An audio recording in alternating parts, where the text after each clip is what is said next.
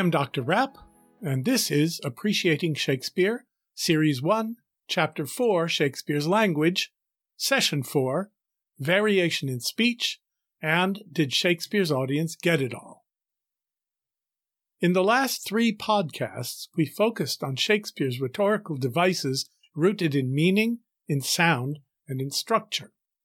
There is one more rhetorical device that is essential to appreciating Shakespeare's poetry that is, variation. As C.S. Lewis points out in his excellent essay called Variation in Shakespeare and Others, there are two ways one can set about describing something in words. One way is construction. You start with one part of your subject and add descriptive elements in a logical progression until the reader or audience has the whole picture. For example, my girlfriend is wonderful. She's five foot four, has blonde hair and very fair skin, blue sparkling eyes, and a great smile. She plays tennis like a pro, gets A's in math, and never forgets where her car keys are. She can be very funny, and she knows how to take a joke. The other way of describing something Lewis calls variation. You try to capture the whole in one image, then in another, then another, in a series of attempts at conveying the essence of the thing or the idea instead of treating one element at a time. Here is Romeo describing his girlfriend in Act 1, Scene 5. Oh, she doth teach the torches to burn bright. Beauty too rich for use, for earth too dear. So shows a snowy dove trooping with crows, as yonder lady or her fellows shows. And later in Act 2, Scene 2, it is the east, and Juliet is the sun. This, the method of variation, is by far Shakespeare's most common method. Let's look at Prince Hal's soliloquy in Henry IV, Part 1, Act 1, Scene 2, lines 195 to 217. Here the prince is informing us that his riot and dishonor, hanging around with the thieves and drunkards of London, is not really self indulgence, but rather wise political calculation. The prince is alone on stage, sharing his thoughts with us, beginning with an address to his low life companions, though they have left the stage, and ending with a formal rhymed couplet. Here is the speech I know you all, and will awhile uphold the unyoked humor of your idleness. Yet herein will I imitate the sun, who doth permit the base contagious clouds to smother up his beauty from the world, that when he please again to be himself, being wanted, he may be more wondered at by breaking through the foul and ugly mists of vapors that did seem to strangle him. If all the year were playing holidays, to sport would be as tedious as to work.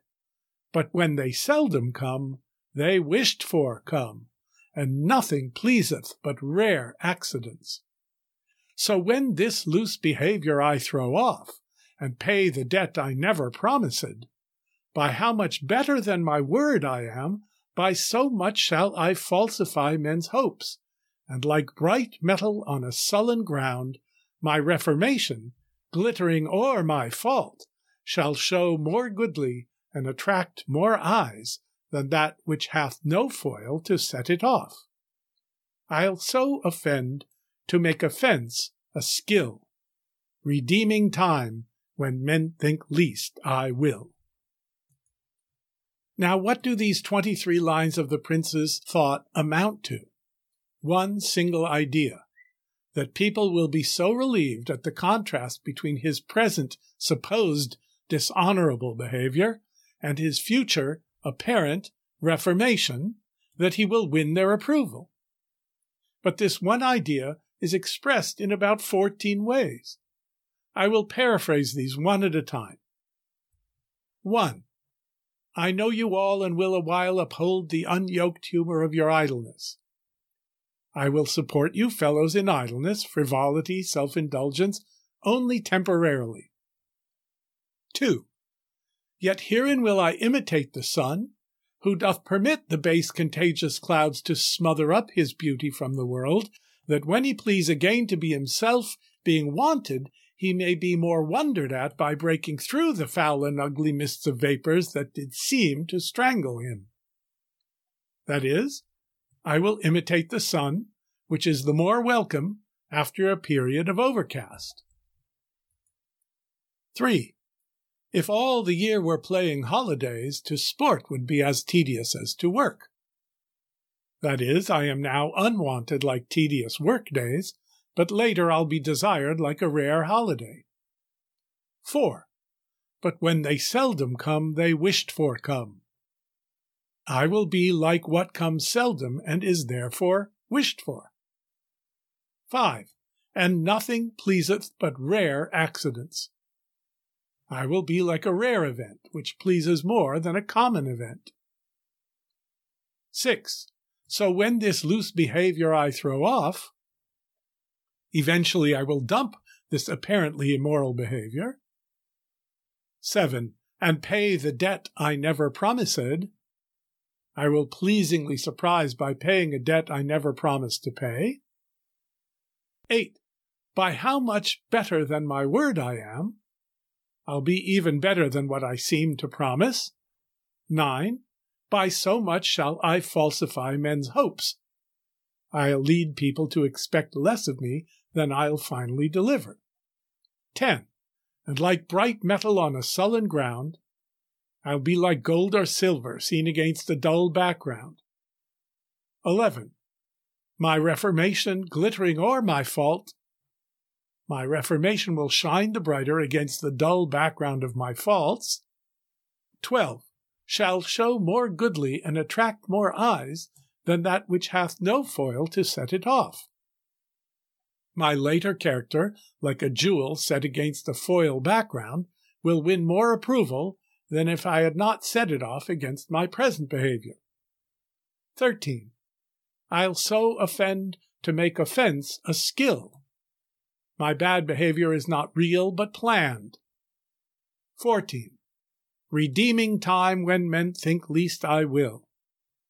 This investment of time in apparent dishonor will pay off later, much to everyone's surprise. You see why Lewis calls this method variation. It is like variations on a theme in music. The same idea is conveyed in a lot of different ways, and all of them vivid, apt, appropriate. In short, poetically effective. But why doesn't this become boring repetition? Because, as Lewis also points out, Shakespeare makes his characters, even as they engage in this repetition, sound as if they are really thinking or really speaking. This is because in life we almost never compose our thoughts perfectly the first time once for all in trying to say the thing we mean. In reality, we go at it several times in various different ways until the person we are speaking to gathers what we mean. This method of variation allows Shakespeare to make his characters do two things at once. They speak in rich and elaborate poetic metaphors that plumb the depths of an idea in vivid language, and at the same time, they sound as if they are real people really speaking, trying to express what is difficult to say, going at it again and again till they get it right. Lewis writes The problem which Shakespeare solved, perhaps unconsciously, is a very difficult one.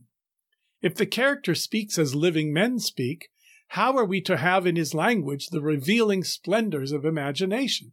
For real passion is not articulate. He must give his poetic metaphors the air of being thrown off accidentally as he gropes for expression in the very heat of dialogue. He must have a slight stammer in his thought, and his best things must not come at the first attempt. For on those rare occasions when real life finds the inevitable phrase, that is how it arises. The man fumbles and returns again and again to his theme and hardly knows which of his words has really hit the mark. Without sacrificing the splendor, he has kept the lower and more factual reality as well.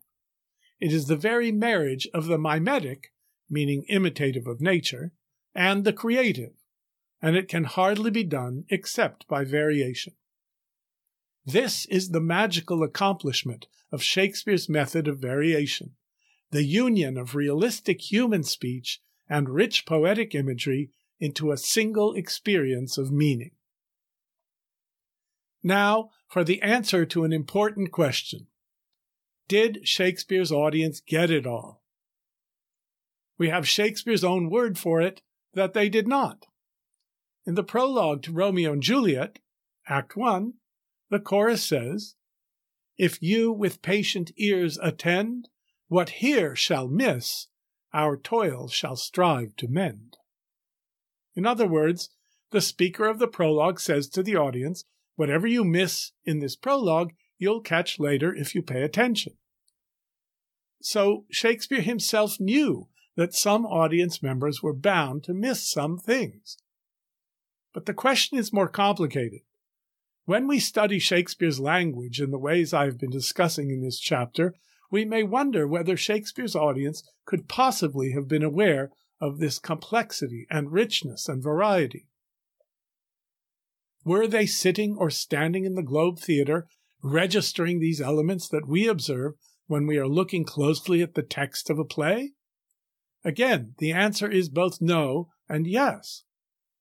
They certainly are not counting the stresses of iambic pentameter lines when Romeo is observing Juliet on her balcony, nor are they thinking, aha, chiasmus, when Richard II is about to surrender the English crown. How many of us, when watching a movie, are measuring the cinematographer's camera angles or noting his lighting system? We can certainly become conscious of these things when we study a movie in detail, and that study may well enrich our appreciation of the movie as a work of art. But when we are watching it for entertainment, those elements disappear into the whole experience. The same was true for Shakespeare's audience. Nonetheless, they were conscious of the clarity, the fitness, and the authenticity of the play they were hearing. They would surely have felt uncomfortable if lines failed to scan, or a young man in love spoke in language appropriate to an old nurse, or a noble duke started speaking in comical malapropisms. In other words, they got it all as we get the meaning and quality of a movie or TV show, even if we are not film critics or experts in the art of cinematography. They got it because Shakespeare's art was all of a piece. Every element of language contributed to the total meaning and effect of the play. His audience could feel the quality of the whole in every part, and so can we if we ready ourselves to receive the experience as it was intended to be received. These podcasts are offered to help enhance your readiness to do that. I am Dr. Rapp, and this is Appreciating Shakespeare.